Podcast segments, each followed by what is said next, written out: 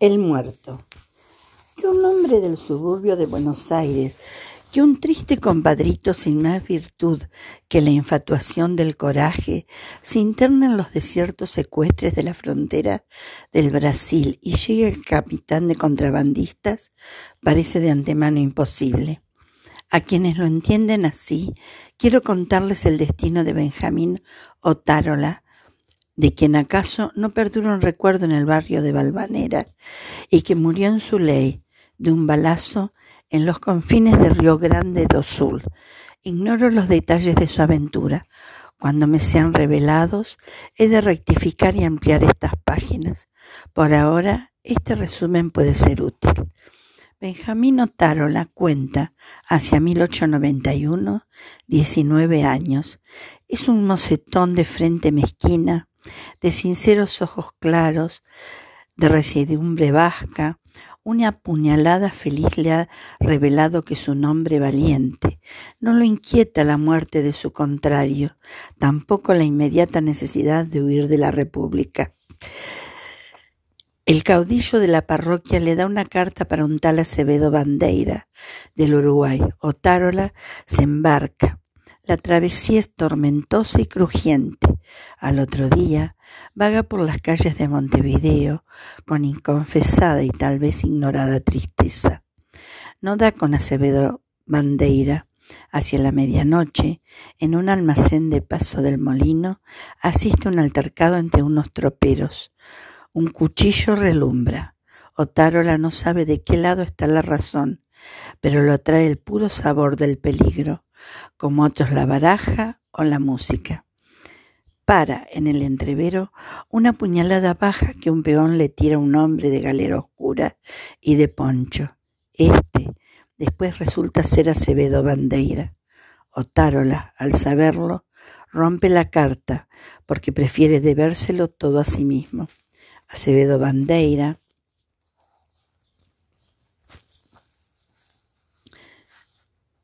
da, aunque fornido, la injustificable impresión de ser contrahecho. En su rostro, siempre demasiado cercano, están el judío, el negro y el indio. En su empaque, el mono y el tigre. La cicatriz que le atraviesa la cara es un adorno más, como el negro bidote cerdoso. Proyección horror del alcohol, el altercado cesa con la misma rapidez con que se produjo. Otálora bebe con los troperos y luego los acompaña a una farra y luego a un caserón de la ciudad vieja, ya con el sol bien alto. En el último patio, que es de tierra, los hombres tienden su recado para dormir.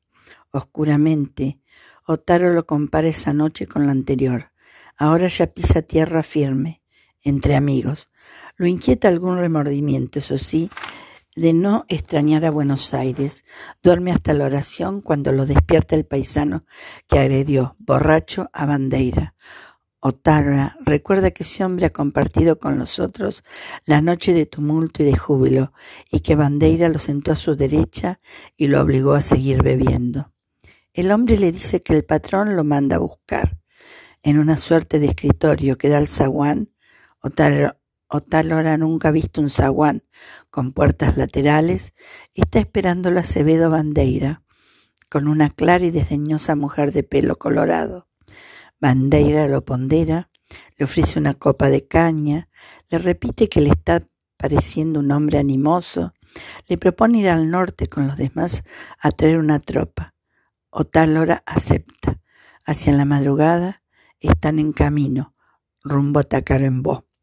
Empieza entonces para Otálora una vida distinta, una vida de vastos amaneceres y de jornadas que tienen el olor del caballo.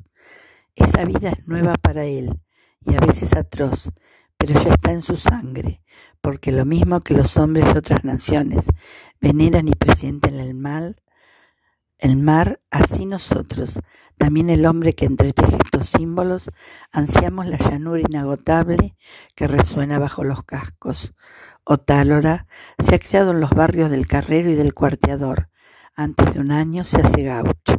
Aprende a jinetear entropillar la hacienda, a carnear, a manejar el lazo que sujeta y las voladoras que tumban, a resistir el sueño, las tormentas, las heladas y el sol, arrear con el silbido y el grito.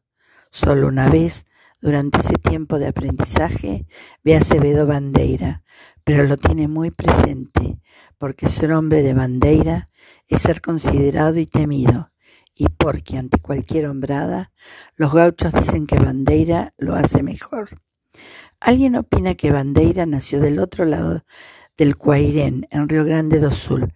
Eso que debería rebajarlo, oscuramente lo enriquece de selvas populosas, de ciénagas, de inextricables y casi infinitas distancias. Gradualmente, Otárola entiende que los negocios de Bandeira son múltiples y que el principal es el contrabando. Ser tropero es ser un sirviente. Otárola se propone ascender a contrabandista. Dos de los compañeros, una noche, cruzarán la frontera para volver con, una con unas partidas de caña. Otálora provoca a uno de ellos, lo hiere y toma su lugar. Lo mueve la ambición y también una oscura fidelidad.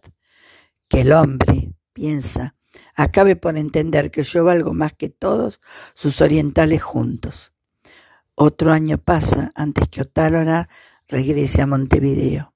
Recorren las orillas, la ciudad, que a Otálora le parece muy grande. Llegan a casa del patrón. Los hombres tienden los recados en el último patio. Pasan los días y Otálora no ha visto bandeira. Dicen con temor que está enfermo. Un moreno suele subir a su dormitorio con la caldera y con el mate. Una tarde le encomiendan a Otálora esa tarea. Este se siente vagamente humillado, pero satisfecho también. El dormitorio es desmantelado y oscuro. Hay un balcón que mira al poniente. Hay una larga mesa con un resplandeciente desorden de taleros de arreadores, de cintos, de armas de fuego y de armas blancas. Hay un remoto espejo que tiene la luna empañada. Bandeira, yace boca arriba, sueña y se queja. Una vehemencia de sur último lo define. El vasto lecho blanco parece disminuirlo y oscurecerlo. Otálora nota las canas, la fatiga, la flojedad, las grietas de los años. Lo subleva que lo esté matando ese viejo. Piensa que un golpe bastaría para dar cuenta de él. En eso, ve en el espejo que alguien ha entrado. Es la mujer de pelo rojo. Está medio a vestir y descalza y la observa con fría curiosidad. Bandeira se incorpora mientras habla de cosas de la campaña y despacha mate tras mate. Sus dedos juegan con las trenzas de la mujer. Al fin le da licencia a Otálora para irse. Días después le llega la orden de ir al norte. Arriban a una estancia perdida, que está como en cualquier lugar de la interminable llanura. Ni árboles ni un arroyo la alegran. El primer sol y el último la golpean. Hay corrales de piedra para la hacienda, que es guampuda y menesterosa. El suspiro se llama ese pobre establecimiento. Otálora oye en rueda de peones que Bandeira no tardará en llegar de Montevideo. Pregunta por qué. Alguien aclara que hay un forastero agauchado que está queriendo mandar demasiado. Otálora comprende que es una broma, pero le halaga que esa broma ya sea posible. Averigua después que Bandeira se ha enemistado con uno de los jefes políticos y que éste le ha retirado su apoyo. Le gusta esa noticia. Llegan cajones de armas largas, llegan una jarra y una palangana de plata para el aposento de la mujer. Llegan cortinas de intrincado damasco. Llega de las cuchillas una mañana un jinete sombrío, de barba cerrada y de poncho se llama Ulpiano Suárez y es el capanga guardaespaldas de Acevedo Bandeira. Habla muy poco y de una manera abracilada. Acevedo Otálora no sabe si atribuir su reserva a hostilidad, a desdén o a mera barbarie. Sabe, eso sí, que para el plan que está maquinando tiene que ganar su amistad. Entra después en el destino de Benjamín Otálora, un colorado cabos negros que trae del sur Acevedo Bandeiras y que luce a pero chapeado y carona con bordes de piel de tigre. Este caballo liberal es un símbolo de la autoridad del patrón y por eso lo codicia el muchacho, que llega también a desear, con deseo rencoroso, a la mujer de pelo resplandeciente. La mujer, el apero y el colorado son atributos objetivos de un hombre que le aspira a destruir. Aquí la historia se complica y se ahonda. Acevedo Bandeira es diestro en el arte de la intimidación progresiva, en la satánica maniobra de humillar al interlocutor gradualmente, combinando veras y burlas. Otálora resuelve aplicar ese método ambiguo a la dura tarea que se propone. Resuelve suplantar lentamente a Acevedo Bandeira. Logra, en jornadas de peligro común, la amistad de Suárez. Le confía su plan. Suárez le promete su ayuda. Muchas cosas van aconteciendo después, de las que sé unas pocas. Otálora no obedece a Bandeira. Da en olvidar, en corregir, en inventir sus órdenes. El universo parece conspirar con él y apresura los hechos. Un mediodía ocurre en, en campos de Tacuarembó un tiroteo con gente riograndense. Otálora usurpa el lugar de Bandeira y manda a los orientales.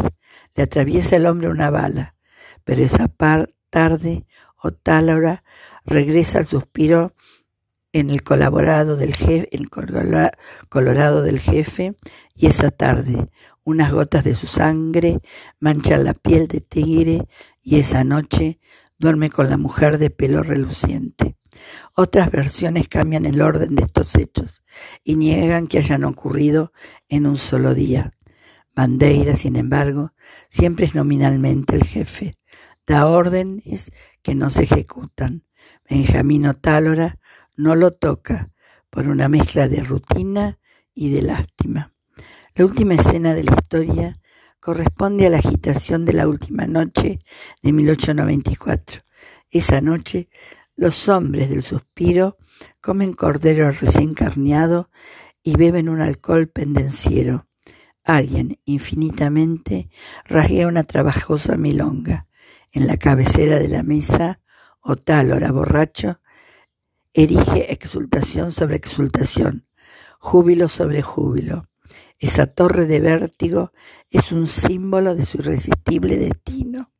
Bandeira, taciturno entre los que gritan, deja que fluya clamorosa la noche.